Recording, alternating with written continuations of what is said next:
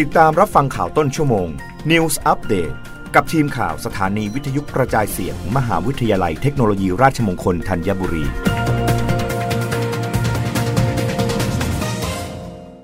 รับฟังข่าวต้นชั่วโมง โดยทีมข่าววิทยุราชมงคลธัญบุรีค่ะ กรมส่งเสริมการค้าระหว่างประเทศเดินหน้าสร้างแบรนด์ประเทศไทย ผ่านตราสัญลักษณ์ทีมาร์คขยายสินค้าและบริการไทยในตลาดโลก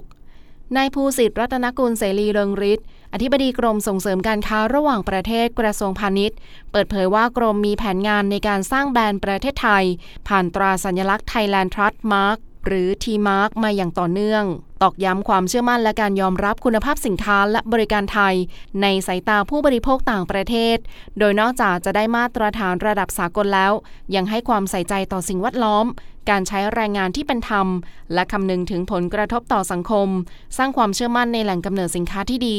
ยกระดับภาพลักษณ์สินค้าและบริการไทย ให้น่าเชื่อถือมากขึ้น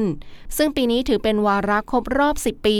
ที่มักจึงมุ่งเน้นส่งเสริมและสนับสนุนผู้ประกอบการ ให้ความสำคัญในการดำเนินธุรกิจตามแนวคิด BCG Economy มากขึ้น สอดคล้องกับนโยบายสำคัญภายใต้ยุทธศาสตร์ ตลาดนำการผลิตของนายจุรินทร์ลักษณวิศิษฏ์รองนายกรัฐมนตรีและรัฐมนตรีว่าการกระทรวงพาณิชย์ ที่มุ่งสนับสนุนผู้ประกอบการไทย ให้ผลิตสินค้าที่ตอบโจทย์ megatrend โลกตามโมเดล BCG ในการสร้างมูลค่าเพิ่มให้สินค้าและบริการไทย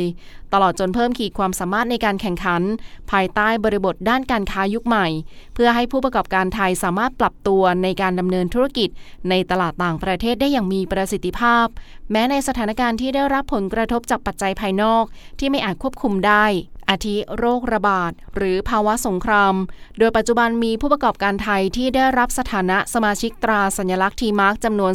229 ราย โดยกรมกำหนดจะจัดกิจกรรมส่งเสริมและประชาสัมพันธ์ สร้างการรับรู้สินค้าที่ได้รับตราสัญลักษณ์ T Mark ให้เป็นที่รู้จักอย่างเป็นวงกว้างมากขึ้น ในตลาดเอเชียและโอเชียเนีย